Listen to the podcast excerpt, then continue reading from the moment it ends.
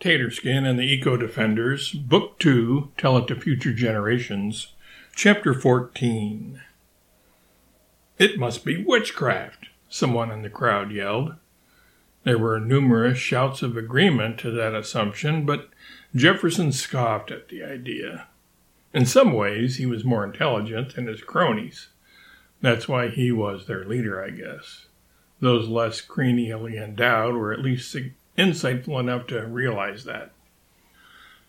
"You are definitely a talented and unusual bunch, I'll grant you that," Jefferson said, "but we're going to do what we're going to do, regardless of what you say."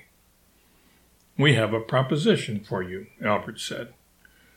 "I'm listening," said Jefferson, crossing his arms and looking down at us, "but be quick about it."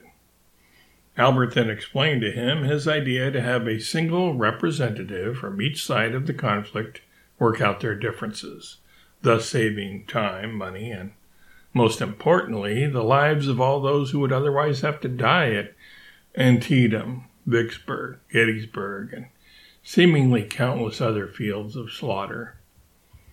No matter how persuasive or insistent we were, though, Jefferson and his Confederates would simply not listen. They believed they were within their rights to keep their slaves and thought they would quickly and easily win a war against the soft Northerners, especially because God was on their side. So they thought. Since they wouldn't listen to reason, Albert and Alexis told them what would happen if they refused to reconsider. We always gave fair warning first. Even if we didn't intervene, they would lose the war. But we would intervene, and they would probably like the results of our intervention even less than simply ultimately losing the war after 4 years of false hopes, dashed dreams, and misery. "Yeah," Jefferson said incredulously. "What do you think you're going to be able to do with your ragtag bunch?" This caused Rory and Stripes to exhibit their most impressive roars and growls. On hearing those, Charleston's best and brightest, and the others present, unconsciously took a step or two back.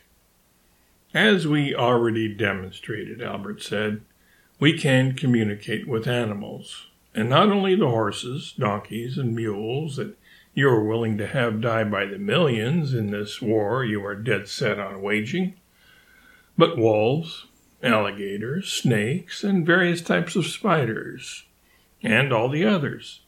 We will combine forces and easily defeat you." "Easily? Humans against animals? You don't stand a chance against us. We kill animals all the time." "We know. And that's why we won't pull any punches, so to speak, when we attack you," Alexis said. "Are you aware that animals outnumber humans 1,000,000,000 to 1? "I don't believe it," Jefferson scoffed, making a dismissive gesture with his hand. "That doesn't change facts. Would you like me to prove it?" "What do you mean? How could you prove it?" "The McLeod Plantation is near here, right?" "Yes, everybody knows that." "We will meet you there tomorrow at dawn.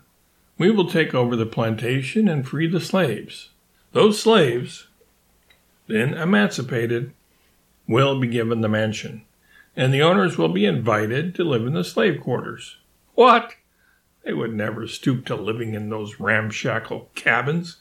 That would be beneath their dignity as Southern gentlemen and belles."